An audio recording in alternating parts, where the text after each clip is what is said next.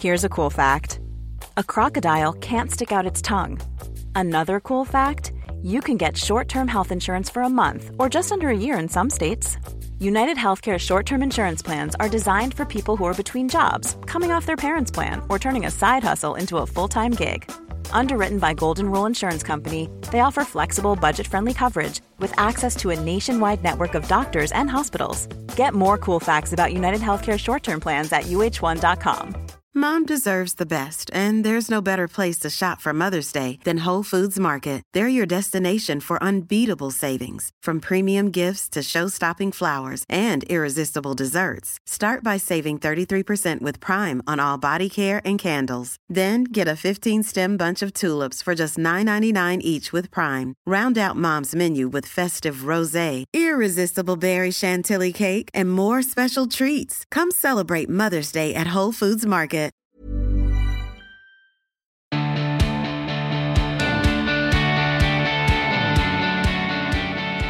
Hello, hi, and welcome. I am your host, Emma Gunavardhana, and in my nearly 20 year career as a beauty and health writer, I have interviewed a lot of people supermodels, entrepreneurs, authors, celebrities, and doctors. And many of these conversations had a real impact on me, and I'd come away feeling inspired, excited, informed, and really empowered. And at the back of my mind, I'd always think, I wish I could just publish the tape so people could really feel that conversation. Well, on this podcast, you get to feel the conversation. I talk with experts, guests, and a few friends who I hope will inspire, inform, and empower you, and maybe also challenge you, whether you're looking for self help, self improvement, beauty advice, health insights, business know how, or just some good old fashioned life advice and a bit of a laugh. It's all here. Welcome to the show. My guest in this episode of the podcast is a returning guest. It is Lisa Bilyeu.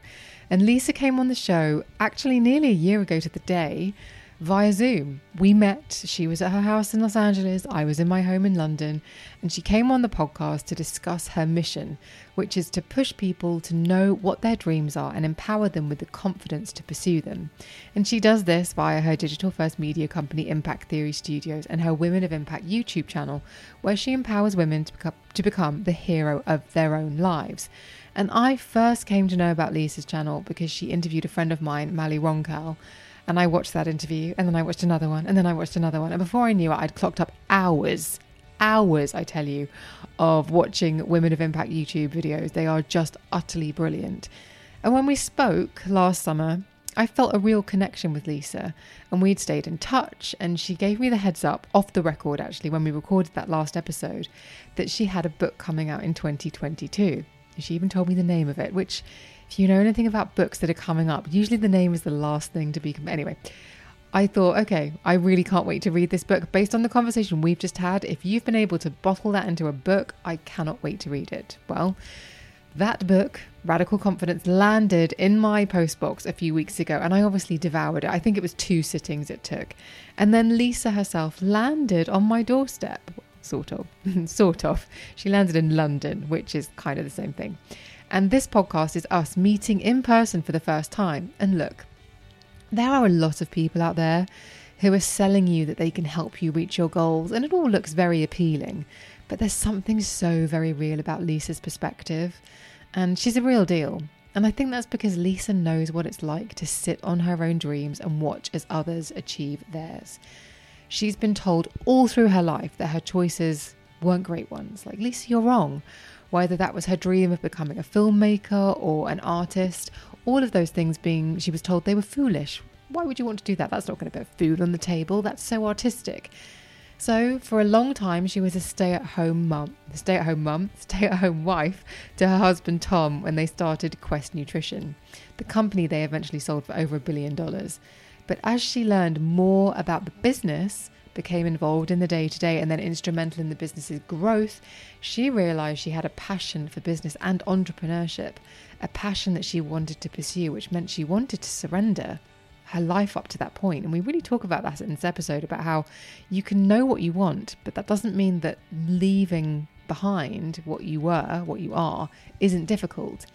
There's something really legitimate about Lisa's perspective because she's been stuck. She's felt stuck.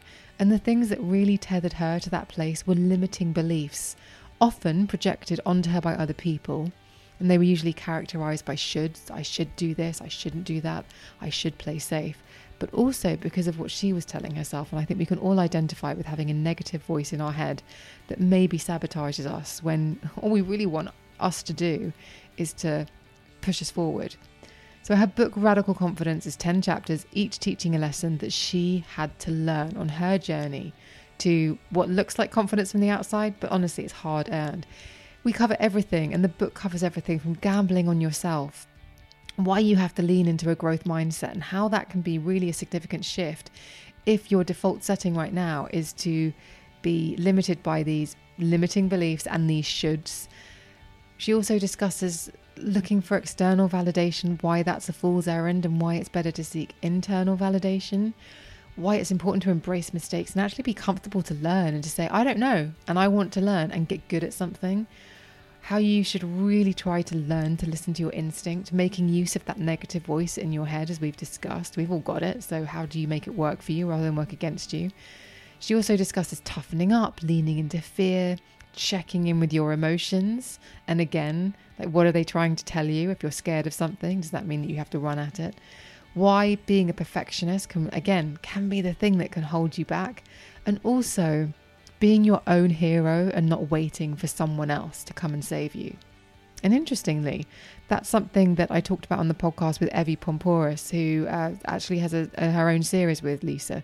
So there's a lot of uh, if you're a regular listener to the show there's a lot of this that will kind of join up. There's a lot of conversations in this conversation with lisa that might make a little bit more sense uh, if you know that like Evy and lisa are mates. So, if you're in limbo, you feel stuck, whether that's in love, whether it's in work, or in any aspect of your life, then I think Lisa may be able to jolt you into action or say the thing that you really need to hear today to see where you are now, but also crucially, help you navigate to where you want to be. I can't wait for you to hear this conversation. I really can't. It was such a pleasure to meet Lisa and also just chat to her and look her in the eyes and have this conversation. And so, the link to the book and all of Lisa's social media will, of course, be in the show notes. But please join me in welcoming Lisa Bilyeu in person onto The Emma Guns Show. Um, she's here. She's in the flesh. It's Lisa Bilyeu. what up, Emma? I can't believe you're in the flesh, Omi. It is so nice because you've been on the show before, but it was via Zoom. Yeah, it's such a, such a different. I mean, we literally have been sitting here for like an hour just chatting with it before you even recorded. I know, I know, because it's it's felt since we first met via that Zoom call that I've just been plugged into everything that you do with impact mm. theory, women of impact, and all of your content. I'm doing a press up challenge at the moment. You did yeah, a press. buddy. Are you really? What you at? Oh, I can't even do a full press up. And listeners, for your information, Lisa can do not only it's press ups with claps, so it's like the full. Yeah, like, you the, can do proper thing. So that um, I can't remember how many I did. I think I did twenty, but now push ups without stopping, I'm at thirty. Um, but I want to get to 50. So your mouth, your jaw just dropped as if you were impressed. I'm not impressed with myself, Emma. I. Here's the thing I do like to set big audacious goals. It's the thing that I never did when I was a stay-at-home wife where each day literally was completely mundane. And so now I almost lean into challenging myself and because I used to see other women as competition, see other people as competition, that was very unhealthy for me. Mm. And so now like any competition I do, I do it with myself and I love that. That's why I kind of just mock myself. I'm like 30. But again, it's my way of staying lighthearted. I don't take myself seriously, and yet I'm able to push myself to do great things. And so that's kind of like the fun combination. I really get this from you, which is which is you're a big goal setter. Yeah. You dream big, yeah. and there's a lot of hope in there too. Yeah. Which means that you're never going to kind of settle in the bottom somewhere. Well, because also it's true, but also the truth is the success is never guaranteed ever. So even if I start a new business, if I start a new venture, if I anything, I'm so aware that I like there's no guarantee. So am I enjoying my life? Am I enjoying the path that I'm on? Am I enjoying the pursuit of that goal? Because if I'm not enjoying the pursuit, why the hell am I doing it? In the hope that I get to the goal, but then what? So that's just been kind of the mindset through my evolution because I never thought like that. I was at the point where we were growing Quest, I was the person that was like, ignore everything, ignore your gut, ignore your health. Who cares if it's going to crap? You know, that isn't the focus, Lisa. Work harder, work harder, because the success is all that matters. And, you know, I've had massive health issues and gut issues since then. So I realized oh, that was a bad strategy. But do you think in your mind you thought if I just push through once we sell the business or once we reach that position, yeah. Then everything else will settle and I will be elevated yes. and there'll be angels singing yes. and I'll never get bloated again. yes, you do. You convince yourself that once I get here, I'll feel like this. Now, I really wonder why. Like, why do we do that? Because it doesn't serve us. When you think about mm. every single person that's ever said this, they're always like, oh, yeah, it never feels like what I thought it would be. So to me, I'm like, but why do we do that then if it doesn't serve us? I think it's because when we look at, let's say, other women, let's just take um, Oprah Winfrey when I look at Oprah and I'm like, oh my God, she's so freaking amazing. Like what she's done, what she's created is so beautiful. I want to be as good as Oprah. I want to have my own studio where I've done so well as a host that I've created my own like network. That's freaking epic, right? So when I think about what she's done, I'm in admiration. I'm working towards it. Now, the admiration I have for her, I think of that as being, I'm to have that admiration for myself finally when I get there. Mm. And the truth is, you don't. The truth is you've been you've seen the reality of what it takes to get someone. You've seen the reality and the challenges that it takes to you know. So when you're there you've just got like the scars and the wounds. And then you're like i didn't even freaking love doing it. And now here i am and now i don't feel great about myself and what happened to all the feelings i thought i was going to have. And so that was such a beautiful to me i call that beautiful because you know how do we learn from people's other you know past errors, mistakes, you know, and how many people, how many billionaires have to commit suicide before we realize, oh, what? Money doesn't actually buy happiness? The amount of people you hear from who are successful in a particular field, and let's talk about fields that we glamorize, so money and mm-hmm. fame. The amount of people who say they work, work, work, work, work, and then they got to where they thought it would feel incredible, and there was something very empty about yeah. it.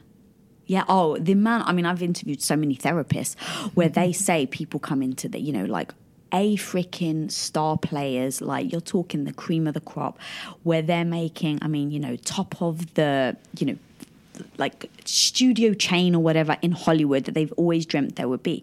And I remember one therapist actually said, This person calls me up. He'd been dreaming of this position, he'd been dreaming of this role, he'd been dreaming of creating these movies, and he finally got it. And he calls her up at 3 a.m. He's never been never been wealthier, never been more successful, and he calls her up at 3 a.m. and he's like, Now what? Mm. Jeez. So it is about the process. Yeah. And I think this is what you've funneled into. Obviously, you've been on the show before and we've talked about the process, we've talked about your story, but you have funneled everything from all of that experience mm. into radical confidence, which isn't which is a book, obviously, but radical conf- confidence is also it really is something that you live and it's something that you breathe and it's something you feel passionate about based on the journey you've been on, yeah. based on the battle wounds you've won. Mm-hmm. Yeah, absolutely. And it really was because people thought, oh, it's because I've got confidence that I've been able to do the things I've done. And I'm like, oh my God, go. If you had the, the, the voice in my head of how mean she is to me, on the daily of all, you know, I call her the bitch in my head. So she's always cruel. She's always telling me the things I'm not good enough at, the thing, why I should never try anything new. And so I was like, what are people seeing? They think I'm confident. That's insane. and then I realized, oh, they see radical confidence, which to me means I'm completely petrified. I'm actually very inadequate to try this new thing. I'm not educated on this thing. I don't have the ability. But you know what? I'm going to give it a shot in a way. And I know, and I have a belief in myself that if I fall on my knees, I can get back up. And that is what radical confidence is. And that allows me every single day to move forward, even when I'm scared, even when, let's take an early day at Quest. I walk in into a room and there's 10 guys with all much many many many years of uh, business experience over me so it's not me feeling the imposter syndrome i'm just feeling badly about myself it's like no no there's actually 10 men mm-hmm. who have like 10 years of work experience or business experience bef- before me. I've spent the last five years being a stay at home wife, or the last eight years being a stay at home wife. So I walk into this room and you can be petrified. You can actually be so um, conscious about where you are compared to them that you don't enter the room. Mm. But I have radical confidence, which means that I go into that room going, I don't know what I don't know. And you know what? By walking into this room, I can be humble and I can learn. And it's that mind shift, that change that used to stop me from doing anything in life. That literally for eight years, I was dismissing my own unhappiness because I was just like, oh no, you just, you know, don't worry, like you can keep going. And now I just listen to the, like, I, not that I listen to the voice, but I just go, if I don't walk into this room, if I don't speak up, if I don't make a change, what am I going to get? The definition of insanity is doing the same thing, expecting a different result. So by realizing, oh, I don't need to feel great about myself to make a change, which is what confidence is, I can make a change and the, the, the feeling great will come at the end. It's the byproduct of action. So you go in as the learner, you keep learning. As you keep learning, you get more competent. As you build the competent, the confidence comes. So the confidence is the end thing. It's the thing that comes after you've done everything else. But everyone, including myself, is waiting for the confidence piece first. And that is why I think so many people, especially women, are so freaking stuck. Yes, there is this idea of being stuck, and it's almost like being in a waiting room. We've talked mm-hmm, about it, waiting mm-hmm, for mm-hmm waiting to get somewhere and then you feel amazing or yeah. I, I can't start that until this when? happened. Yeah when? Yeah. I can't I can't do this I can't do the other. And I think what this really leans into and actually the dedication in the book is to anyone brave enough to pick up this book and consider change yeah. which is brilliant because okay so mm. let's talk about it. Yeah. eight years as a housewife. Yeah. And you've said before no disrespect to housewives anyone chooses that that's completely their journey it just wasn't authentic to who you were yeah, yeah eight years is a really long time to mm-hmm. silence and quiet something that's like bubbling up inside of you yeah yeah i mean but don't you find though that especially at first we never just go, oh, yeah, I'm not happy. Okay, I'm going to make a change. It normally starts with whispers. Mm. And you're whispering to yourself. Now, sometimes that whisper is so uncomfortable because it could lead to something that's even more uncomfortable that you ignore it. So, the, the thing that I as if anyone at home can kind of relate to. It's like, think about if you're even the whisper of like, are you happy in this relationship? Let's say that's the case. And you're not, you're not sure. And the whisper's like, well, you know, you've kind of been settling for a while. You're like, no, no, no, no, I don't want to listen to that voice. Why don't you want to listen to that voice? Because what if it gets louder? What if it actually says you're not happy? Now, that means you have to act on it. And the acting can be petrifying. That means, like, well, do I have to speak to my partner? Does this mean that we have to go to therapy? What if they're not willing to go to therapy and I am?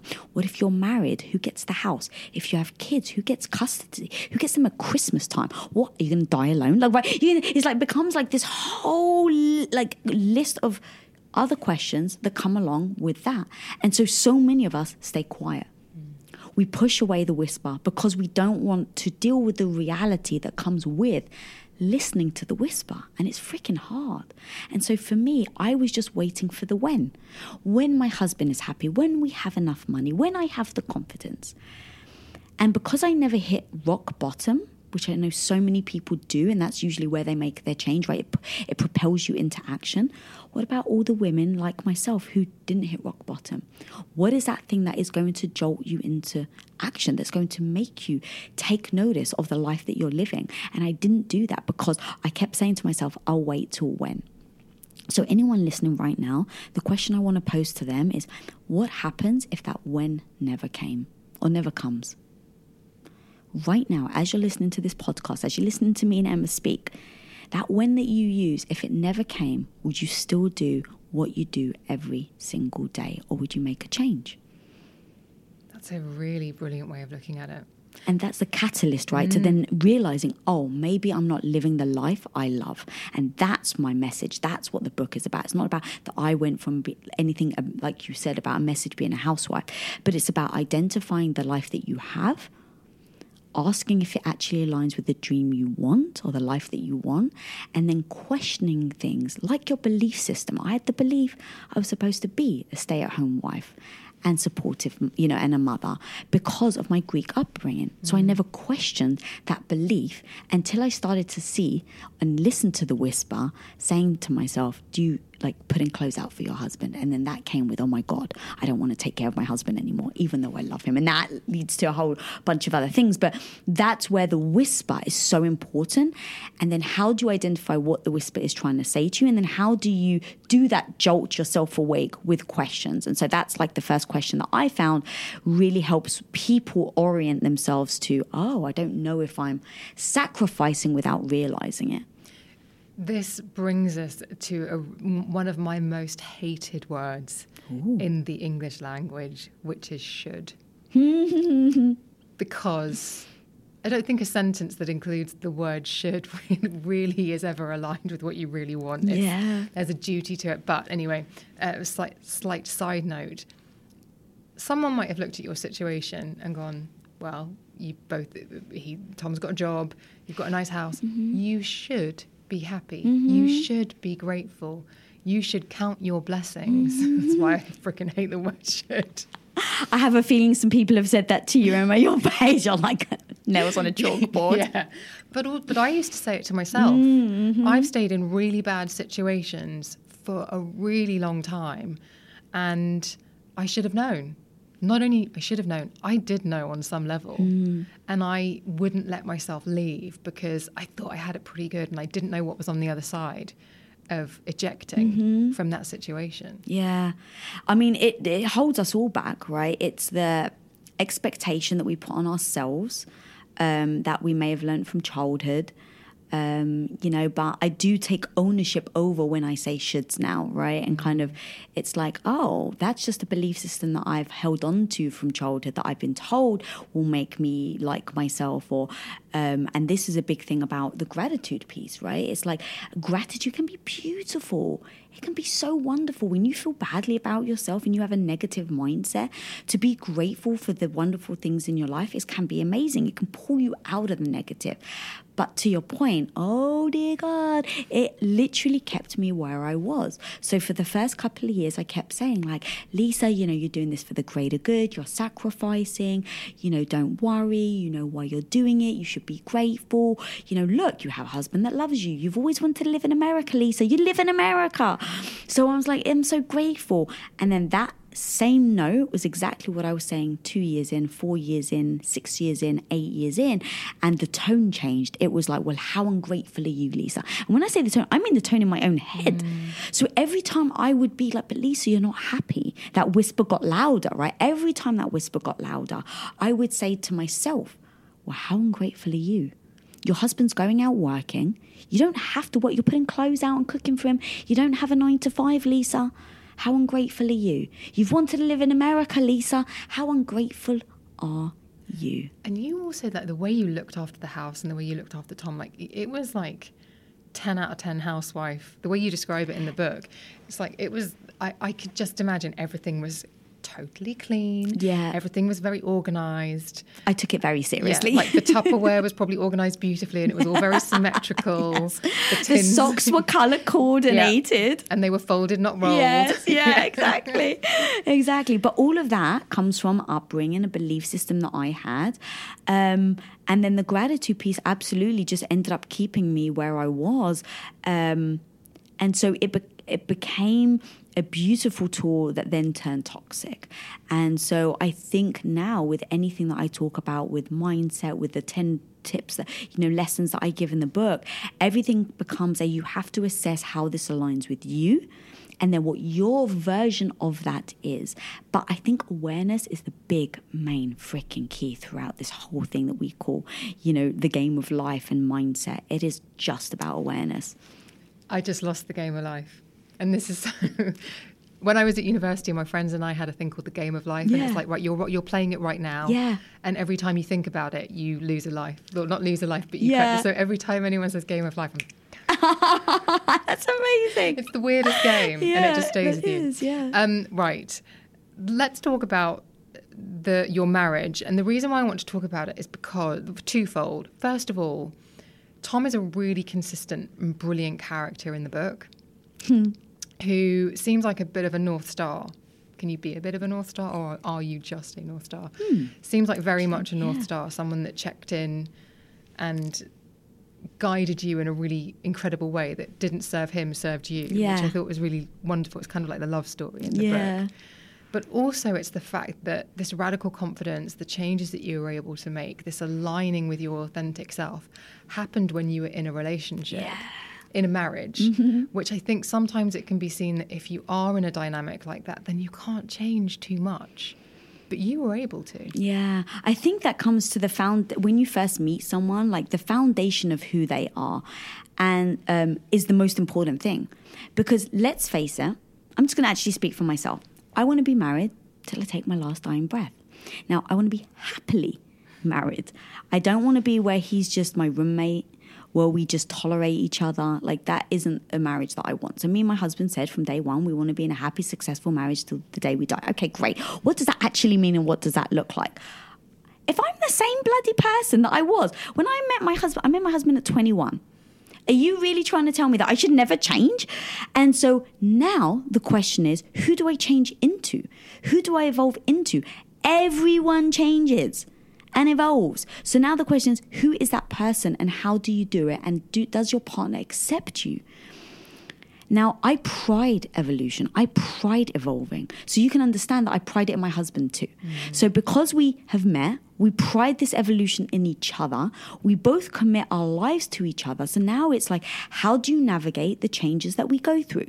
Now, the thing that I didn't anticipate is that I would change so much. that I would go from being, you know, a Greek stay at home wife who wanted four children to now being the wife that never wants to take care of my husband. And when I say take care, I mean the traditional way, putting clothes out and cleaning for him um, and feeding him. Um, so I. I never thought that I would change so much. And when I did, it became a how do we do it? Because that is the moment of the make and break. Those are the moments. And everyone turns like, oh, Lisa, you and Tom are so lucky. You are so lucky. And I'm like, the same situation with a different couple handling it in a different situation, it's not luck. So now the question is, how do you show up every day and how do you communicate with your partner? And so this is the foundation of building a relationship. And so for me and Tom, it was a game of tennis. Now, when I say this, have I spoken about this before on your podcast? I don't want to repeat myself for your own. I don't believe you have. Okay, I'll, I'll say it. Yeah, say it. So when you play tennis, you're on one side of the court and the other person's on the other. And then you ping pong the ball back and forth. Well, let's actually just admit you can only only one person can win. Mm-hmm. Now, when you see couples who are arguing or having discussions, usually from the outside, it feels like you're watching a game of singles, right? Where they're just hitting the ball back and forth. And the idea is for one of them to win, one of them to be right. Mm. And me and my husband just said from day one, we're playing a game of doubles which means we're playing the same sport, we're going for the same cup, but we're on the same side. And now, when I'm weak, he's got my back. Mm. And when he's weak, if he misses the ball, I've got his. And there are going to be days that he's going to turn, show up and he's going to be bad and he's going to be worse than the day before. And I'm going to give him grace to be able to train to get better. And he's going to give me grace to train and get better. Now, with that mentality, when I realized I never wanted to be a stay at home wife anymore and I didn't want any children, I told him I wanted four. How do you handle those situations? If you have the analogy of a t- game of doubles, I go, okay, here's my partner in this. He doesn't realize how weak I've been. He doesn't, re- and when I say that, I've, I haven't told him mm-hmm. how unhappy I've been for eight years. So now that's on me. So the first thing was I had to express to him why I'd been that I'd been happy, unhappy for eight years, that I hadn't told him because I wanted to feel like a great wife, and that's on me. That's not on him. But now I am no longer happy, and I had to express to him It's not a whisper anymore. it's not a whisper anymore, exactly. It's a big freaking hammer to the skull, is what that what became. And it does, it does. And so you can't ignore it. Mm. And so I approached him, told him the truth of how I was feeling. And also, I gave him the grace to acknowledge I was the one changing. So many of us, and this was my instinct to go in there and be like, I don't want any kids anymore, and this is who I am, and you're gonna have to accept me for how, who, and it's like the second you do that, someone feels disrespected, they feel like you're dictating to them, they don't feel like a partner in it anymore, they feel like they're being told. And so I just thought that's how I would feel if he came to me saying, Hey, I'm changing and you're just going to have to suck it up and deal with it. So I was like, Okay, how would I want to receive it? I would want him to come to me and say, Babe, you know what? I'm changing. I love you and I recognize it, but this is how I'm feeling and I need your help. So I was like, all right, that's what I'm going to say to him because I knew that that's what I would want him to say yeah. to me. So I just said, babe, I love you. I need you to know. And over this time that we've been together, have you felt that I truly love you? And he said, yes. And I said, amazing. So now, now that you know that I love you, I can say, I hate cooking for you and I hate cleaning for you and I never want to do it again. This doesn't have a reflection of how I feel about you. This has a reflection of me and my growth and helping you with this new startup company called Quest Nutrition made me realize that I love business. And so, this new person that I am becoming, this new person that I am now, um, doesn't want that old life, doesn't want that commitment that I made years ago before I realized what I was made of. And I need your help. And I would love for you to be a part of this and, you know, and and he immediately was like, What kind of husband would I be if I put clean clothes ahead of my wife's happiness? And I think a big part of it, his response was because I was like, babe, I just need your help in this. I haven't told you how profoundly unhappy I've been for eight years. That's on me. That's not a you thing. And now I just need your help to get out of it. And um, and then the last thing is I gave him the grace to be honest about how he felt. So he was like, "Well, look, I'd be crazy if I pretended that it hasn't been amazing having all my clothes put out for me every day and having my food." He's like, "What? You know, I, I would be lying if I told you this hasn't been amazing." So it's going to be difficult for me to make a transition. So I just need you to bear with me. And I said, All right, babe, how about this? So I made the suggestion that I was doing that seven days a week, that I wean, quote unquote, him off, that behavior. So I was like, cool. So next week, I'm going to cook and clean for you six days a week. And then I'm going to do five days a week. And then I'm going to do four days a week. And then I'm going to do three days a week. And over time, I'm going to do less of the taking care of you and more of be, you know, working at Quest, where I really felt like I was be thriving. And so I just gave him the grace to have that adaptation where it was a slow progression, it was a slow change. And then it got to the point where a few months later, I just like didn't do the laundry in like a month or something.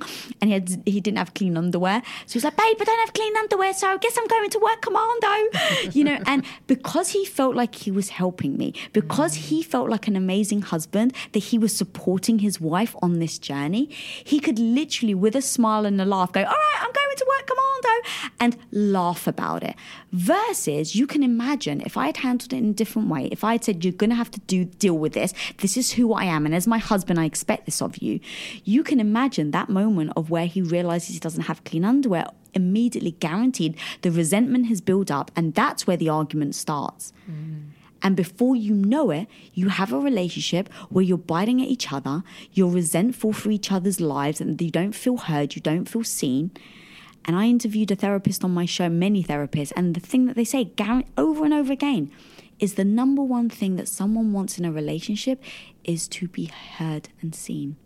That is it. Mm. That's the number one thing in a relationship that if you don't have, forget it. Your relationship is dust. I think what's really interesting about that is that this whisper became very loud. Mm. And then you had to have the conversation. And I know you credit Tom with grace and the uh, the slow easing out of the daily yeah. laundry and everything. But that I wonder how that felt for you because okay, right, I've made the decision. I feel this so passionately. Mm. I want to get into business. But not only did he you have to ease him, I guess you had to ease yourself. And yeah. there's an element of I can imagine you were champing at the bit. Yes. So this is actually two parts. So there's one, I absolutely had to grieve the woman I thought I was going to be. I'd been told my whole life, since I was a young little Greek girl, that I would end up being a mother. And I told Tom when I married him, I wanted four children. So I'd already processed what I was going to call the kids, how I was going to bring them up, I was going to get them christened because I'm Greek Orthodox. Tom was still even learning Greek. He'd already started, he'd learned Greek for two years, he was learning the language. So that when we eventually had kids, he'd be able to speak Greek to them my husband he got christened. So that I, I mean literally so it was we had processed this was going to be our lives. So you can imagine when i realized i'd had this new uh, life i'd you know we quest was growing. I had this epiphany of oh my god this is where i was meant to be all along. And so i had to grieve because the thing that we don't i think acknowledge or give ourselves grace enough is to say just because we choose one path of our lives that fills us up it doesn't mean that we're not heartbroken and completely sad about leaving other parts of our lives behind. And I think that we have we feel like we have to pretend. We have to pretend that you go down one path and you go in all in that you don't care what happens about what you're leaving behind. But that wasn't true to me. I was actually heartbroken knowing that I chose not to have children because I knew that I was no longer going to feel a baby grow inside me, which was something that I dreamt about. I knew I wanted little Tom running around with his little big ears and, you know, just like, oh, he's such cute. Like, I wanted a daughter to be able to help teach a growth mindset and to feel positive about herself that I didn't feel when I was 14. So I'd already envisioned what my life was going to be like. And so now the reality of I love, loved business, I've never felt more alive. Mm. So I had to process and acknowledge I was leaving something behind. I had to grieve it. I had to give my per- permission, give myself permission to grieve and not feel badly about it. Let myself feel the feels. And now it's like, even today, I desperately want children. The only thing that I want more is to not have children.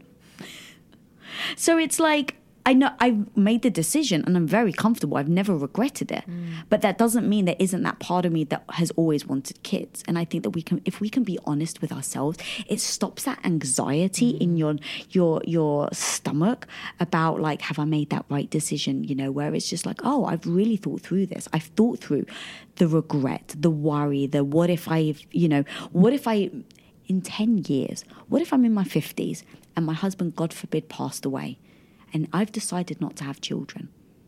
Would I regret it? Right? Like I've thought through every, not every scenario because that's impossible, but I've just given myself the grace to ask myself all the hard questions, all the things people want to turn a blind eye to, so that I can actually make a decision on a path and feel good about it and not have the anxiety or the crippling worry or concern about whether I should have or shouldn't have or whether I'm going to upset people or whether I'm going to regret it or not. Mm. It's like, no, I'm not going to live my life in the worry of a possible future regret. Mm. And you're speaking to a 44 year old woman who doesn't want children and has never wanted children. In fact, I was telling this story to a friend the other day at school. I think when I was around 12 or 13. So, back in the 90s, when it was appropriate to ask this question, in a lesson, I was asked, we were all asked, hmm. everyone was asked in the room, how many children would you like? Hmm. And my answer was, I'm not going to have children because I'll be on tour. Oh my God, did you really? and I was like, Madonna doesn't have kids.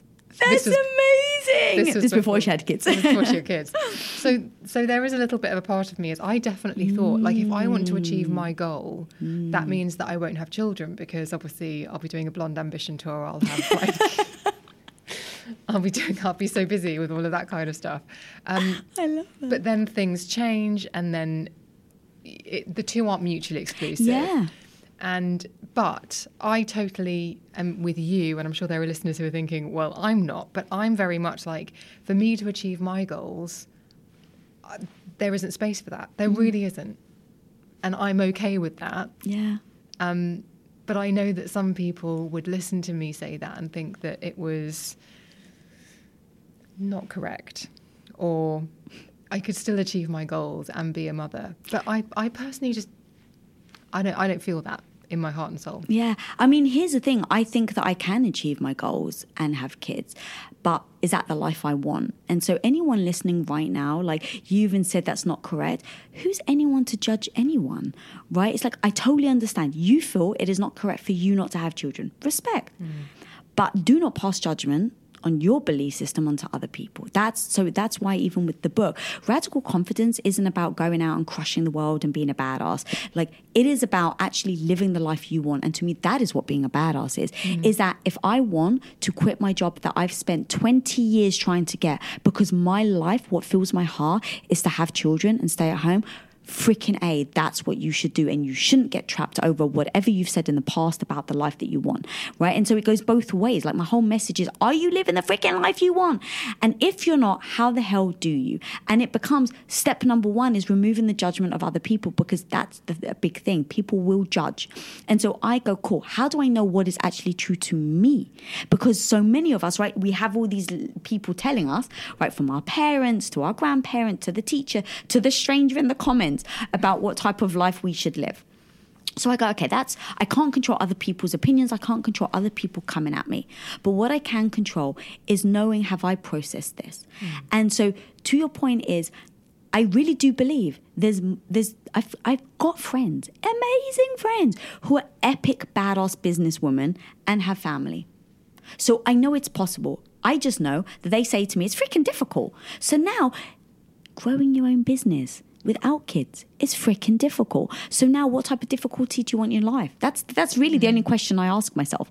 And so I think with the kids thing there was three options that I could see before me. Mm. Option number 1, be a stay-at-home wife. Option number 2, have kids and work. Option number 3, just work. Right? I assume I don't think I've missed an option as far as I can see those were the three options. And now I just say Lisa Bilyeu, what do you want? And I used your average Wednesday as an example because as so many of us girl, I could I could be convinced right now, right here to have kids. If all I focused on was having, oh my God, the baby growing inside me, Lisa, all the things. Imagine you had a daughter, Lisa, the things you could teach her. I could convince myself to have kids. Mm. So now I go, what type of life on a day to day do I want? Because I, it's like saying to someone, everyone wants to start their own business. I want to be an entrepreneur. All right. I get it because what you see is maybe no one tells you what to do. That's true. But what you also don't see is a whole lot of crap that also comes with that. During COVID, you've got employees. If you're do you have to let people go? How are they going to pay their bills? Right? There's there's a whole load of other responsibilities that come with any decision you make. So to me, there's not a right answer. There's not a wrong answer. It is just what life do you want. So I processed. Okay, if I was a stay-at-home wife, what would an average Wednesday look like? Because I can get roped into how it would feel about having kids. Mm. So I just said to Tom, "All right, babe." If we have kids, what type of father would you be? And he was very honest. And he's like, You know the man you married. I've always been incredibly ambitious. I've never got home at a certain hour, and that's not going to change if we had kids. So if I'm not going to be coming home at six, seven o'clock at night because I'm ambitious. You know this. We've been together for so long. Um, I know that I have to be very on point with my mind and my clarity at work. So I'm not going to be getting up in the middle of the night. So I was like, all right, thank you for being honest. Before we have children, I'd rather know that beforehand. Mm. And so I said, okay, with all knowing this, on a Wednesday, if I didn't work, I would be basically a single mother. I would be getting up in the middle of the night. I'd be feeding the kids dinner. I'd be putting them to bed. Okay, now at least I know. Is that a Wednesday that I want? Next Wednesday. All right. So I'm a working mother. I love going all in like mm. focus. My phone is off. I don't get distracted. I don't know when I'm here with you, Emma. I'm here with you, girl. Me and you, yeah, exactly. We're like eyeing each other. Like I am in this, yeah. and I don't want to be bothered by a phone ringing. I don't want to be bothered by, well, what if your kid's sick? Now, if, what I mean is, I don't want to be bothered. Is that I love going all in, so I know mm. how I feel when I work. I know how I want to feel when I show up. And so I don't want to be a neglectful mother and ignore the phone call. And so I go, okay, how would I feel about that? I wouldn't feel good about myself. All right, Lisa, well, you can hire someone, a nanny right? You can get a nanny to get up in the middle of the night. All right, that's a possibility. But actually, that would mean they would have to live with me. Like, I literally don't pretend. I'm literally just taking one step in front of the other. If this happened, then what? If this happened, then what? And so I said, if I had a nanny, because I don't want to wake up in the middle of the night, then it means that she would stay in my house. Do I want someone living in my house? Hell no. So I realized, okay, so I don't want a state to do both. And then I don't want to be a stay at home, uh, sorry, I don't want to have kids and be an entrepreneur. It's not the life I choose. Mm. And then the third thing, well, the third bucket was being an entrepreneur. And that meant, oh, I can go all in. I don't have to, you know, be responsible for someone else. This is, it's basically my current life. And I was like, on an average Wednesday, that's the life I want. Mm. And that was how I processed my decision not to have kids. And then, you know, I think it's so to kind of sum everything up, it's about opening your eyes to the realities of the options you do have. Ask yourself what an average Wednesday would look like because we all know we can get emotionally torn, uh, brought, uh, emotionally heightened with, um, you know, my dad is like, you'll never know the love of a child until you have one. I actually believe him, but I don't have one now, so I'm not, I don't know what I'm missing. The only time Mom deserves the best, and there's no better place to shop for Mother's Day than Whole Foods Market. They're your destination for unbeatable savings, from premium gifts to show-stopping flowers and irresistible desserts. Start by saving 33% with Prime on all body care and candles. Then get a 15-stem bunch of tulips for just $9.99 each with Prime. Round out Mom's menu with festive rosé, irresistible berry chantilly cake, and more special treats. Come celebrate Mother's Day at Whole Foods Market. Hey, it's Ryan Reynolds, and I'm here with Keith, co star of my upcoming film, If, only in theaters, May 17th. Do you want to tell people the big news? All right, I'll do it. Sign up now and you'll get unlimited for $15 a month in six months of Paramount Plus Essential Plan on us. Mintmobile.com slash switch. Upfront payment of $45 equivalent to $15 per month. Unlimited over 40 gigabytes per month. Face lower speeds. Videos at 480p. Active Mint customers by 531.24 get six months of Paramount Plus Essential Plan. Auto renews after six months. Offer ends May 31st, 2024. Separate Paramount Plus registration required. Terms and conditions apply if rated PG. I ever sat in front of a friend who was telling me I should have children and not questioned it, but just paused hmm. and thought, oh, was when she said, I just want you to have a kid because I want to see what it looks like. I want to see what baby Emma looks like. And that's the only time I ever. And hmm. so when you were saying that about you can get sort of drunk Yeah, or yeah, hijacked by those yeah. things, I totally get it. But think about anything, not even just kids. Think about a business. Mm. That's what I was just saying. People can get to, I get to be my own boss. Of course, you could. You could get excited about having your own business, hundred percent. But let me tell you, if I sit down, if I sat down and told you all the problems that come with hiring, a, you know, having your own business, mm-hmm. on an average freaking Wednesday, it becomes real. And now it becomes a different perspective of just opening all like taking off all the blinders. That's it. Of every scenario that you ever want to do. And i think it can be beautiful. I think we fear taking the blinders off Do you know what I really like about this as well? Yeah. Is I think we, when it comes to like what do you want, we can sort of add a little bit too too much fuss to it. yeah yeah We can be like, make a list, make a pros and cons Hmm. list, do this, do that, maybe charge your crystals by the light of the moon on, on the summer solstice. We can sort of wrap it up in lots of things. And what I really like about what you're saying is be honest with yourself about how you feel.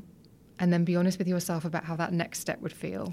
And you don't really have to go anywhere other than inside your own mind and heart in order to get to the answer that you need. Yeah. And I think it's so tempting to say that the answer lies in someone else's wisdom or an action outside of you. Like, I think we all have the answers Mm-hmm. within us. yeah and i didn't even know how to even because even when i heard that though back in the day it did feel a little woo woo i'm going to be honest with you because i'm like you know the answer lies within it's like well jesus christ where can i dig it out because i need it right now yeah, you're not wrong. So even that felt like, well, how do I get it? And so for me, everything that I talk about really came from me just asking questions with no judgment. That was it. It was like, oh, well, Lisa, how would you feel on a Wednesday if Tom didn't come home for dinner and you have sacrificed your career? You know, it's like, oh, the realities of that. Is it trusting yourself to give you an honest answer as well? Um, it's multiple. I think it was trusting myself. I had to admit the concern. How many people like I'll figure it out, like, and then when it comes to it, like I'm just going to keep going back to kids because I I really did make this decision based on also a lot of just seeing my friends and how they were, and seeing how upset they were that their husbands weren't getting up in the middle of the night, and seeing how. Um, frustrated they were that they were left to do a lot of the things. It's like, what? Because I'm the woman? And I'm just thinking to myself, you didn't discuss this beforehand? And the answer was no, no one, everyone I met or my friends that had kids, no one actually asked their partners what type of father they would be or what type of mother they would be. And so it just became these expectations that then the partners weren't delivering on. Mm. And now the resentment comes in, but it's because the expectation was already there. If you at least ask them, Like, imagine Tom said to me, Of course, babe, I'm going to be home at seven o'clock every single night, and then I have kids, and then he doesn't. Mm. All right, now, right? Like, it's like that's not a false expectation. You've set me up to think one way, and then you've changed the mind. Mm. And this is a situation where we had the discussion, you know, and even though you're changing your mind, that leaves me to go nowhere, right? That leaves me now with the burden, in essence, or like having to take on way more than I had anticipated. Mm. And so, even with everything that we're saying, Tom and I have been each other's number ones since we first met. So, even that discussion, where when we started to talk about kids, I said to him, Babe, you realize you're going to go down on my priority list because my kids will be first. Because at least when they're young, nature will take care of that at least from what I've uh, from every biological book I've ever read, and every expert and anyone who's ever been a pet mother mm. actually says, "Oh yeah, your heart and soul lies in those children." So I mm. just assume that's fact. So I said to Tom, I, d- I can't imagine I would push you down on my priority list, but let's just assume it will because mm-hmm. based on everything that we know. So are you okay with going down on my priority list? And then also vice versa, because Tom said he's going to be at work all day, every day. And now, what do the weekends look like? And so he said, Of course, I want to be a present father. I don't want to be a neglectful father. He's like, I desperately want to be there. So, what does that look like? Oh, well, on Saturday, I'm going to be taking them to soccer practice. I'm going to be. Okay, so where do I lie? And then we just, again, we had to have the honest you know, and other people listening would be like, well, isn't that selfish of you? You can call it selfish or not. I just go into it with my eyes wide open and say, just set me up for success. Mm. If I know, the reality of it is I get to spend one hour with my husband and that gets broken up into 10 minute increments over a period of two weeks, at least I know. Mm. And now I go, there's no judgment, but is that the life I want? And the answer was no. I do not want to be pushed down my husband's priority list, and he does not want to be pushed down mine. And so we were again able to have that conversation versus the sad thing that I've seen in relationships where you have whether the husband feels neglected by the wife because now the wife is and look i don't want to be gender gender specific i'm kind of just referring to me and tom but the couple where one parent is very becomes resentful that the mm. other parent has put the other one first. So I just say, okay, this must be real because I've seen too many couples fall in this trap. And so, with no judgment, instead of falling into the trap or judging other people for falling into the trap, how the hell can I create a system where I don't fall into the trap? And that became ask myself questions. Just keep asking, what would a Wednesday look like? How would you feel if this happened? What would this look like if this became true? Future proofing. Yeah, future proofing. And I remember that actually the last time you came on the show, you said you talked about how your goal was to impact, and very specifically, it was about impacting 14 year old girls Yeah. to, to instill in them the confidence, the sense of self, the belief system that you wished you'd had Yeah. age 14. And I think you had joined the dots in that conversation saying, I can't do that if I'm not all in. Yeah. Because we've discussed that's very much yeah, your thing. yeah. And it is about making this impact. And so let's go from you've made these decisions, you're now in business. When did the, when did that part of the puzzle, if you like, really begin to crystallize for you? You went from business and then you're like, I have to the journey I've been on is something I wish I'd known earlier, I'm guessing. Mm, mm. How do I bottle this and give it to other people hmm. so that they don't have to be unhappy and they don't have to compromise? Yeah. Um, it's a great question, and it goes back to the fact that I. I pride myself on growth and evolution. So originally it was be a great supportive wife. Then we started Quest Nutrition, and it was like, how can I support my husband as a great supportive wife? Then it grew so quickly at fifty-seven thousand percent that we we went from one uh, zero to a billion dollars in like five years. So have Insane. it is insane. It's it's pretty overwhelming. Can I ask a question? This is such a side note. No, I'm go sorry for to it. Yeah, interrupt you. no. One of the things, if you Google you, there are two things that will probably catch the majority of people's imagination. I've never Googled myself before, by the way. So what does it say out of curiosity? Okay, so first is, I mean, it just sold Wife company for Billion. billion. so immediately, like mega rich. Secondly, selling selling Sunset House. Oh Jesus! Yeah. So immediately, as soon as you walk into a room, if those are the two pieces of information that come up with all of those Yeah. results, they come up first. There's a filter across people's eyes where they're going to be like, well, of course she's confident, and they're going to Right, instill, they're going to imbue. Their whole thing is going to be success, wealth, confidence. Like this seems very. Of course, these go hand in hand. But I think what you really realise, and obviously we've spoken before, Mm. before I googled you, I just um, watched your channel before. Um, you realise that like this is hard worn, even though it might look from the outside a Mm. Certain way. Yeah. Like this is not hard worn, sorry, hard earned. Yeah. And yet, I wonder if you've ever realised that people do look at you and maybe you've done all this work and they're not seeing the work, they're seeing the Oh, veneer of the, 100%. the billion dollar sale and the wealth. That was literally why I wrote the book, though, because it was just like, well, everyone was like, well, of course you can do it. You're confident. How do you get your confidence? And I'm like, what are you talking about? Stop that. I'm so not. Like, I am, look, I'm confident now in certain areas because I've, I've actually had to face my inadequacies. I've had to face my ego. I've had to face all the things I haven't been good at. And over time, I have like, one of my favorite movies is Karate Kid. I've waxed on and I've waxed off. So that when you get in the freaking ring and Johnny breaks your ankle, The sweep, such an illegal yeah, move. Yeah, it's an illegal move. But do you stay on the floor, lick your wounds, and say, woe is me? Or do you freaking get back up and crane kick him into the, in the face? That is down to you. And so, what I've done over time is I've just waxed on and off. I felt completely incompetent. I felt completely inadequate into so many different areas of my life. But I realized it's the moving forward, it's the practicing, the wax on year after year after year so that you can get so freaking good.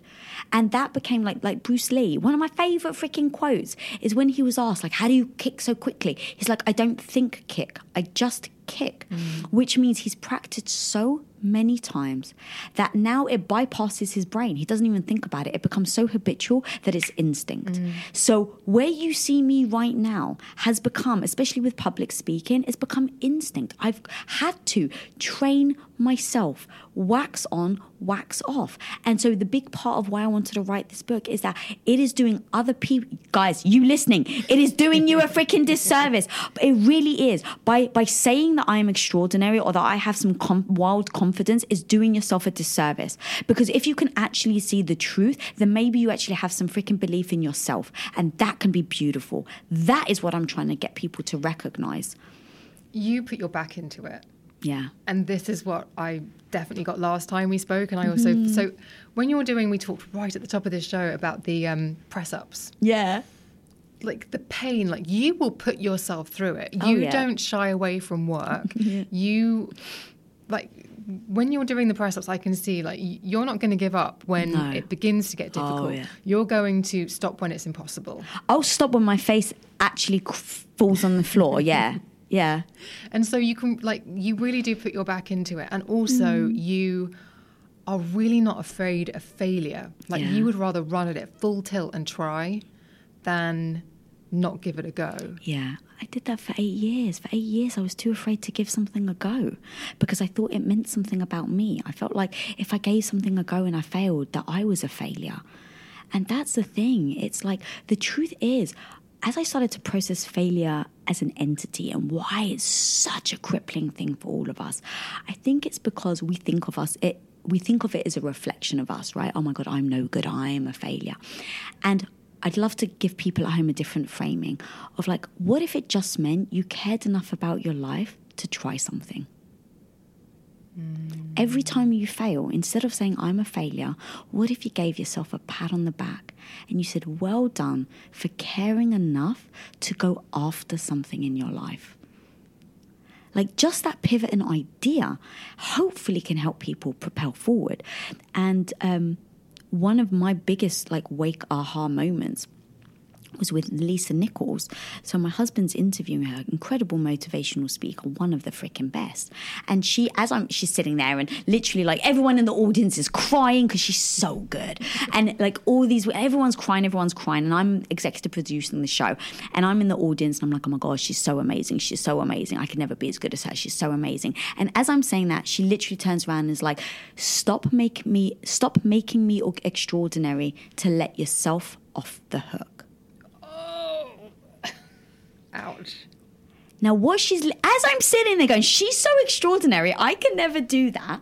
As she's sitting there, I've given myself a get out of jail free, free card, right? Because I'm saying, well, she's so good, that's why I can't do it. And now that's a freaking self sabotage right there, where you're literally sabotaging yourself because you're putting someone else on a pedestal. So you're giving yourself a get out of jail free card so that you don't even try in the first place. It's life limiting. And It it's one of the many, many ways that we very subtly limit limit ourselves. And to what you were just saying a minute ago, I'm definitely guilty and I it, it might seem like a a silly thing to say, but every day I will talk myself out of doing something. Mm-hmm. Mm. And I've had to build that mental muscle to shut it up. But like you said earlier, like no one's you've got this horrible voice in your head. I do too, and my my voice will say, "Don't bother. What if it goes wrong?" And I've had to I've had to really learn to say, "Well, then you at least you've got a good story." Or just try, like you say, Right. reframe it, flip it. Yeah. And it's that mentality that has gotten me where I am. Mm. It's not that I've got an extraordinary intellect or confidence because I didn't when I when I was a kid. Like I was mildly dyslexic and you know I didn't have the confidence. I got teased and bullied for my looks. My I had a really long Greek name called and it's like it's Charalambous and people kids used to tease me saying Shagalampost you know and when you're a kid that's really upsetting. Gunavardhana could have tried harder. oh there you go. See yeah. Gonna want to do you. yeah, yeah. And it's heartbreaking as a kid. Like you really like it's funny now, but like when you're a young girl, like that really can become traumatizing.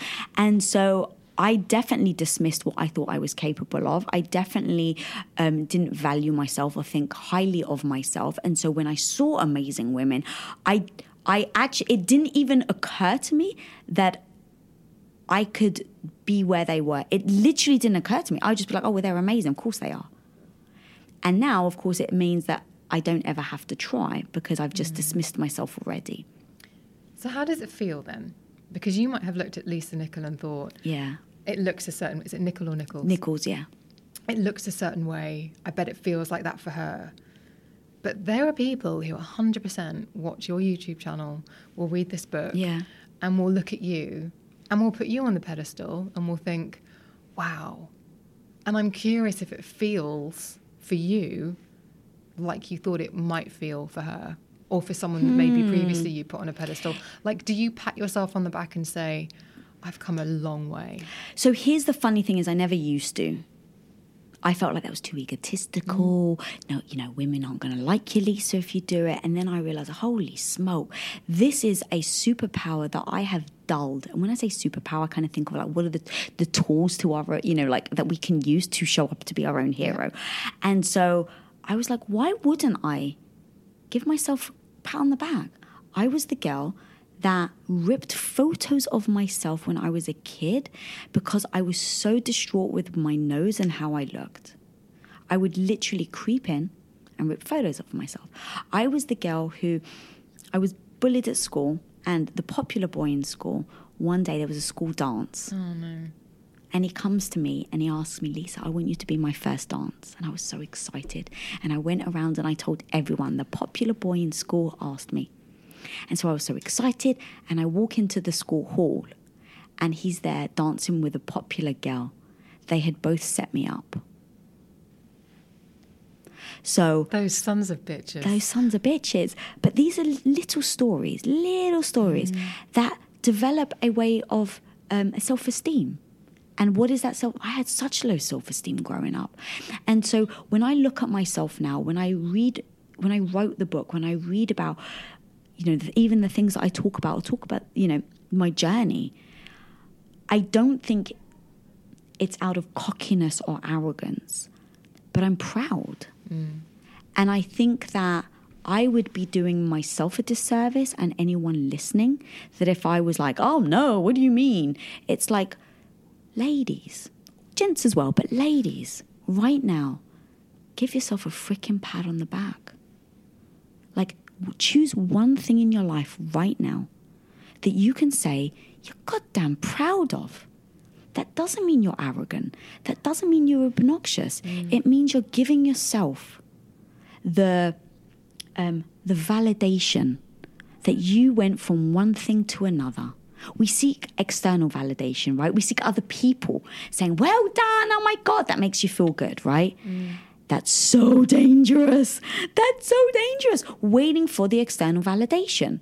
But like, and you're human. You want to feel good about yourself. So where the hell do you feel the good feels? If you're not willing to get it, give it for yourself, and now you look outwards, and now people outside aren't giving it to you, are you now by default not going to feel great about yourself? Screw that. I think literally think to myself, why would I look external for someone else to give me a pat on the back if I'm not even freaking willing to do it for myself? And so this actually is a new evolution over about a year now that this is a new concept of mine, a new like way of that I'm thinking of how do I make sure that I always validate myself first and that I'm always giving myself the pat on the back, not to the point where I think it's egotistical. I'm like, yeah, I got this shit. It's like, no, no, no, no, I'm stumbling and falling all along the way.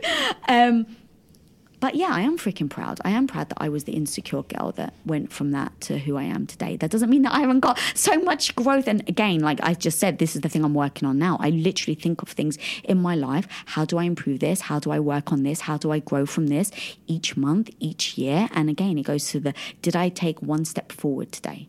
That's it. Did I take half a step forward? And here's the thing even if I didn't, what if I took half a step back? I give myself the freaking grace mm. Because it's, I'm like it's not a one and done. It's a game of life. I'm so sorry again. She's like cringing right now. twice in one Oh, hour. It's so it's so it's it's a really good point and it's really well made. And actually, I do want to talk about the insecure girl Yeah. again because I have a similar story that I'll tell you offline.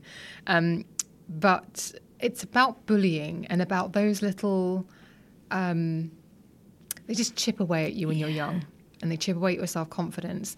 And the thing I've come to realize recently is actually what it did for me and what I again have to put quite a lot of effort into is it made me think that anything that's said to me or anything that happens to me or any interaction I have actually mm.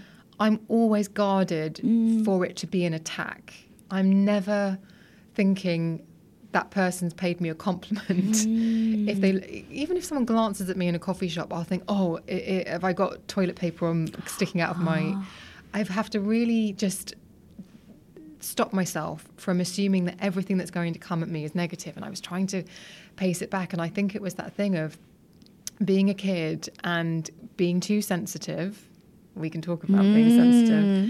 Being sensitive and not understanding it had nothing to do with me, it had to do with them. I do understand that now. Like if I've ever been a dick to somebody, it's because they triggered me. It had nothing to do with yeah. them but it, it, it made me realize that there was a very spiky exterior that I didn't want to show up in the world with, but it was just my self preservation technique.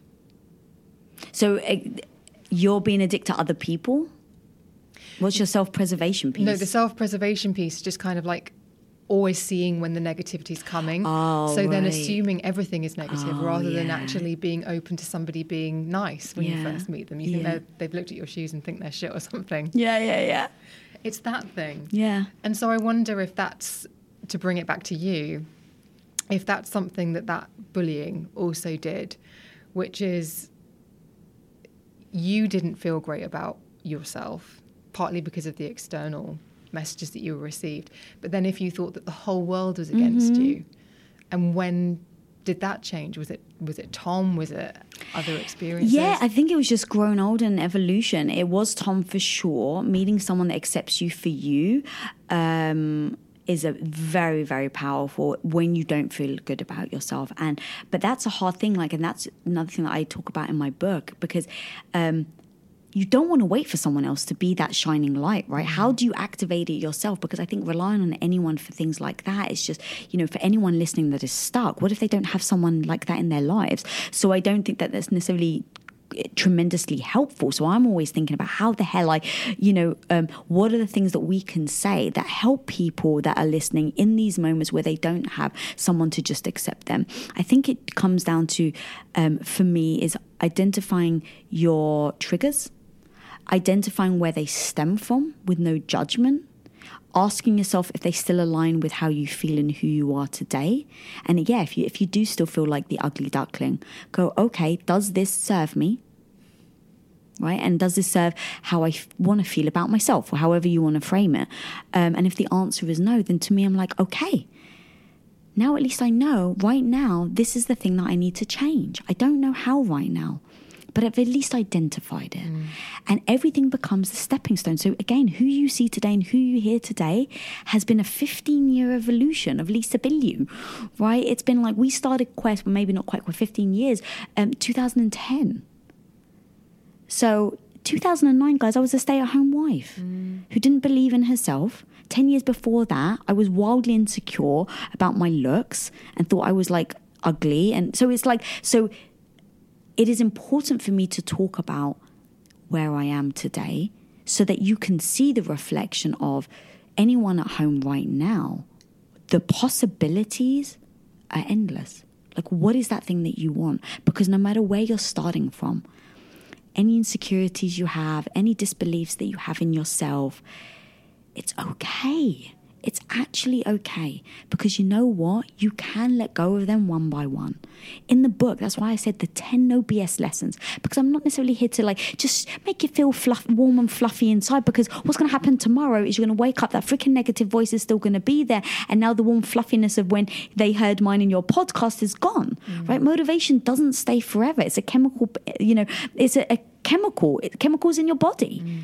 So, what do you do when you're not feeling motivated? What do you do when you don't feel amazing about yourself? What are those tips and tools you're going to do? And that was why I found it so important to write the book because the book is each chapter lays out a tip and a lesson so that it becomes the like the um, evolve, rinse, and repeat was actually what I wanted to put as my last chapter. It was Evolve, rinse, and evi- repeat. yeah, that was what I wanted to do. It was like a, no, I, or no, assess, rinse, and repeat Got it. because I never think I'm done ever. Even right now, the person you, you you're listening to talking to, right? Like I have insecurities I'm still over, trying to overcome. I've identified the trigger recently. So I was like, oh, that's where it comes from. And my husband always is the one that's able to press the trigger. Surprise, surprise. so now I'm just trying to make sure that I don't get emotionally triggered, that I recognize the trigger, that I can calmly address it. I can take the deep breaths. I don't. I make sure that I don't get triggered and you know into interviews in public. Like all these things is part of who I am. And so I never think, think of myself as one and done. I never think of myself as oh I've reached the pinnacle, the top of the the mountain. Hell's no. I'm still climbing the next freaking tall mountain. And so one of one quote I can't remember who said it now, but one of another most powerful quote was don't compare your beginning to my middle or end. Mm-hmm. Because what you're doing is you're looking at maybe where I you maybe you're you are where I started the f- 15 years ago and you're comparing yourself now to my 15 years of work that's doing everyone listening a disservice. Mm. So the point is, is that I think it can be beautiful if you can see people as inspiration instead of intimidation. And I go, I used to see when I was insecure, I only saw other women as intimidation because mm. I was taught that that was a reflection of how bad I was. And it's not even taught, I saw it. Mm. As, oh my God, Emma's so amazing. I can never be as good as her. That means I'm bad. That means I'm terrible. That means I'm not good enough but what I do now. That's the old mentality, Lisa. But what are they now? I'm like, oh my God, Emma Gunn. If Emma Gunn can do it, holy smokes, this woman shows up every day. If she can do it, so can I. I love it. One of I don't have any tattoos, Oh. but if I did, well, I, I was thinking this when I was reading the book. I was like, I don't think I want any tattoos, but I do want to have this in my eye line at all times. And I'm having said that, I hope I get it right. W W I T N B. Um, What would it take? oh- No bullshit. It's close. No bullshit. What would it take? Oh. NW. I was like, I th- I think there's an issue. No bullshit. What would it take? I think I got it wrong. I think I got screwed up with New Kids on the Block. Similar. Similar. Hmm. That's I- amazing. I really like it for problem solving because it's again, it's putting all those shoulds in place, and that's just like, okay, no bullshit. What would it take Yeah. to achieve this thing, whatever it might be? Yeah, because okay, so let's take for example, if you don't mind, if I'm going to use you as a, Fine. let's use you as a demo. All right, so. I'm sitting there at home listening. I'm like, oh my God, I really want to be a podcaster like Emma. She's so freaking good. And time goes by and you're beating yourself up. I don't, I don't understand. I'm not as good as Emma. Why am I not getting these Guess I don't understand. I'm not getting these downloads. Like, what the hell? Like, and now I'm kind of putting you on a pedestal and I'm dismissing myself. But really, if you play the no bullshit, what would it actually take game? It removes any men- emotional um, things that you might have blockage, any things on like what you actually want to do. And it just lays out what would it actually take to be a podcast host like Emma Gunn. Right? And that, there's no judgment. I haven't actually said if I'm willing to do it. Mm-hmm. I just go, I'm not there yet. What the hell does Emma do? What would it actually take? So now, Emma, if you sat here and you said to me, Well, Lisa, in fact, let's talk about what we just said before we started recording. Mm-hmm. You said it's very, we were talking about how t- intense it is when you have a guest on where you have to read their book. Mm, yeah. It's a lot of work. And you even said to me, Lisa, I've got another guest on tomorrow whose book I've read. And I was like, oh, that's a freaking dense book. And you're like, I know, girl. I've got another eight hours of reading to do tonight. Mm-hmm. That's no bullshit. What would it actually take to mm. have a podcast where you have guests on and now you've got books upon books upon books? Mm. And you may say, Emma, in fact, tell me a couple of things that you're like, this, is- this sucks about doing what you do. So obviously, I- the, re- the having to do a podcast and now you have to go home and read someone else's book for eight hours. That sucks. It, do you know why it sucks though? Because of my time management. Your time management, yes, yes, of course, It's- yes. It's the time, not that, yes, Not the book. because I love the book that you, you're about to read. So Yeah. Um, do you know what? It's the things that, God, this is me being put on the spot now, listeners. It's the comparison. It's seeing someone else get a guest that I wish I'd had. And then immediately, rather than thinking they might know each other or there may be any Yeah. factor of reasons, immediately I just go, they don't want to do mine. I don't have enough downloads. I'm not famous enough. And I, all, but that's all my own insecurity. Right. That's it. So that is actually one thing I really dislike because it probably shows up more often than I would like. So what's fascinating is you have that because you obviously, I'm assume, look at other people's podcasts all the time. So if that is something that is really true to you, you have to deal with that on a constant. Mm-hmm. So now, most people run away from that. Oh, I don't want to feel like this, so I'm not going to do it. Right? But you choose every day to feel uncomfortable and do it anyway. So let's take another people like you have to try. In fact, you have to come. You came here all the way, bless you. Like you had to get a tube and an underground and carry your podcast equipment with you. And I'm like, I'm going to carry. Pod, well, I haven't got podcast equipment, right? And so there's there's going to be many reasons why you may say, oh, I, I can't be as good as Emma Gunn. But if you actually hear what it's going to take, and now you can say, are you willing to do it?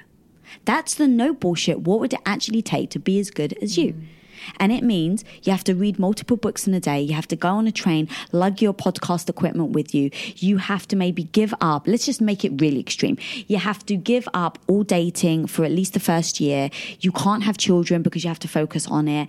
And hey, you know, movies, you really love going to movies, Emma. You can't actually go to any movies now, and you're not going to be able to watch a movie for three years until you finish and you've built up your podcast. But I've just made it extreme and I've thrown a whole mm-hmm, bunch mm-hmm. on it. And now imagine that was actually all true. And now I said, okay, no bullshit. This is what it would take to have a podcast as big as Emma's. And now anyone listening at home saying, well, do I want that life? Do I want to neglect my partner because I have a whole book I have to read in one day? Do I want to be traveling on, you know, the underground into central London when I live maybe 10 hours away? You live in Wales or whatever, right? And so maybe the example I give is like, maybe you have to sell your house. Maybe, right, you live in, you like your apartment, but you have to actually get decent podcast equipment because you know what? You're doing the podcast on your phone just ain't cutting it. You're getting people complain. Okay, well, no bullshit. What would it actually take to have a podcast like Emma's is you'd have to make sure that your equipment is, the audible is, um, clear. Okay, what would that no bullshit? What would that look like? You have to buy equipment. No bullshit. What would that look like? You have to give up your apartment that you love. And you have to move to a studio apartment. That, my friends, is how you play the no bullshit. What would it actually take to achieve my dream? And the beautiful thing is, you get to decide. You get to say, "Oh no, actually, I don't. I don't want that life. You, you're good, Emma. You can have the podcast. I, I don't want to be traveling on a, you know, from Wales or wherever, you know." But that allows you to make the decision without dismissing yourself, without dismissing the person that you're looking at potentially, or it allows you to not beat yourself up in one or two years to be like, why am I not as big as Emma? Because you weren't willing to sacrifice. Now, look, the great news is there's no judgment. It's your freaking life. Mm. If you're not willing to sacrifice, at least you bloody know. The worst thing is to live a life where you hope and you think you're doing everything right, but you're not actually, and you're convincing yourself, you're tricking yourself, right? And it's like, but you know, you know, mm. deep down in your heart, you know. And yet we try to turn a blind eye to our own thoughts. So I just literally, I'm like, all right, let's just look at it. Let's just take all the blinders off, going back to that. Let's just l- look at it nakedly. And now it's up to me. So that's how you play the game. No bullshit. What would it take? God, that was a, a scary little game. I'm not going to lie. Um, I could talk to you for another 100 hours, but I know that you have a car coming imminently. Oh. Um, but there are so, so many fun. Wonderful lessons in radical confidence. And because we'd spoken before and we got to know each other, Yeah. I could really, and, and I think as well, reading this, and I hope if you are listening, you do pick up the book because if you've listened to what Lisa has to say, you'll know that she has no fear about putting her back into it. She has no fear about falling flat on her face and telling you what she learned. There's so much to be taken from this. Um, any final Thank words you, for girl. listeners? Um, that the book became somewhat of a weird inception because when my lit- when a literary agent reached out to me. I just kind of like to, uh, to give me a book offer. I kind of laughed, and my husband was like, "Why are you laughing?" I'm like, "Babe, who the hell would buy a I book love from the me?" character of Tom in the book, and just the way you describe it. It's like, why? What? It's literally every time you have a negative thought or a thought that doesn't serve you. Yeah, use, yeah. He's like, He just calls me on Yeah. it. Yeah, we do. And that's another, like, one of the tips surround yourself with like minded people Mm. And trust that they're going to call you on your own stuff. I need it. And I do it to him. And we just have that agreement. But he did. He called me and he's like, why the hell are you, like, the book offer's like a big deal. And I was like, but babe, who would buy a book from me?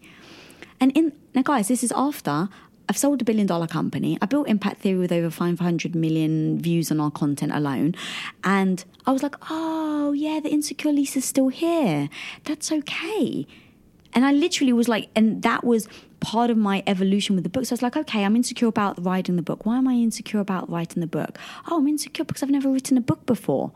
And so that became the like, oh, give yourself grace to be the learner. How do I learn? Phone my friends who've written books. All right, friend. And I literally wrote 10 questions and I was like, what traps am I about to get into? What's the surprise that you loved? What's the surprise you hated? And I just, I went in as the learner. And then even before I released the book, everything I talk about in the book, I started to process.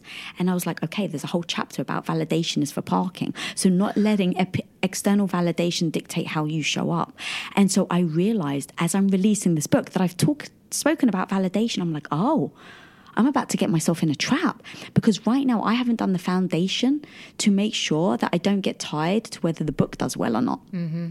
Because I knew my instincts would be if the book does great, I'm going to feel great about myself. And if the book tanks, I'm going to feel badly about myself. So I made sure before the book released that I did all my internal work so that I could build up my own validation before it got released.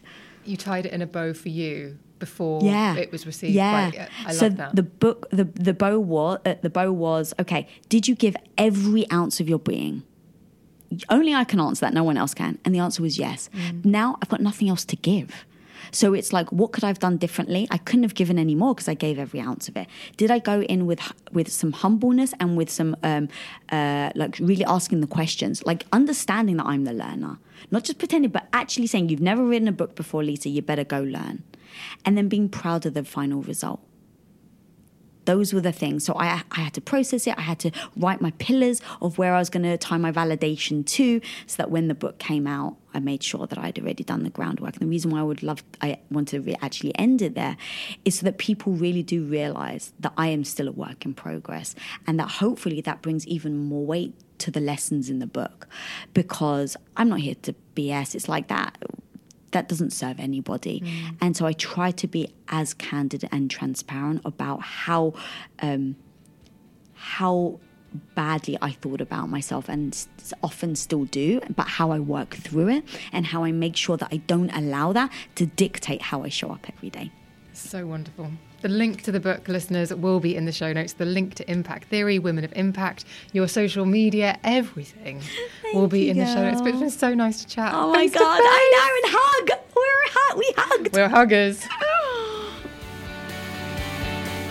Thank you so much for listening to that episode of The Emma Guns Show. I do hope you enjoyed it. I appreciate your time hugely. If you did enjoy it and you never want to miss an episode, then please do hit the subscribe button wherever it is that you are streaming and downloading this episode. It's also where you get the opportunity to leave a five star review and a rating for how you feel about the show, and I'd be so grateful if you wouldn't mind leaving one.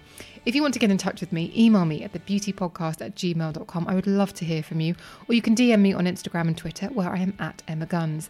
If you fancy chatting to me and thousands of other fellow listeners of the podcast, then click the link to join the Facebook forum. The link to join is in the show notes, which can be found wherever it is that you are streaming and downloading this episode. You have to answer a couple of questions, but we cannot wait to see you there. Come over and join the conversation. Thank you so much for listening. I will see you on the next one.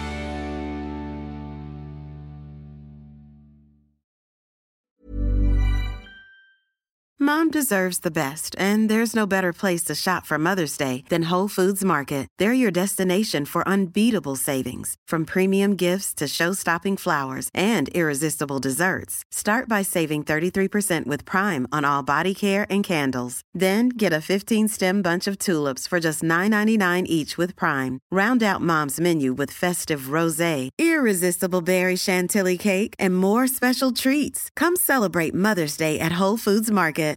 When you make decisions for your company, you look for the no brainers. And if you have a lot of mailing to do, stamps.com is the ultimate no brainer. It streamlines your processes to make your business more efficient, which makes you less busy. Mail checks, invoices, legal documents, and everything you need to keep your business running with stamps.com. Seamlessly connect with every major marketplace and shopping cart. Schedule package pickups and see your cheapest and fastest shipping options from different carriers. With rates up to 89% off USPS and UPS rates. And with the Stamps.com mobile app, you can take care of mailing and shipping wherever you are. Make the same no brainer decision as over 1 million other businesses with Stamps.com. Sign up with Code PROGRAM for a four week trial, plus free postage and a free digital scale. No long term commitments or contracts. That's stamps.com. Code program.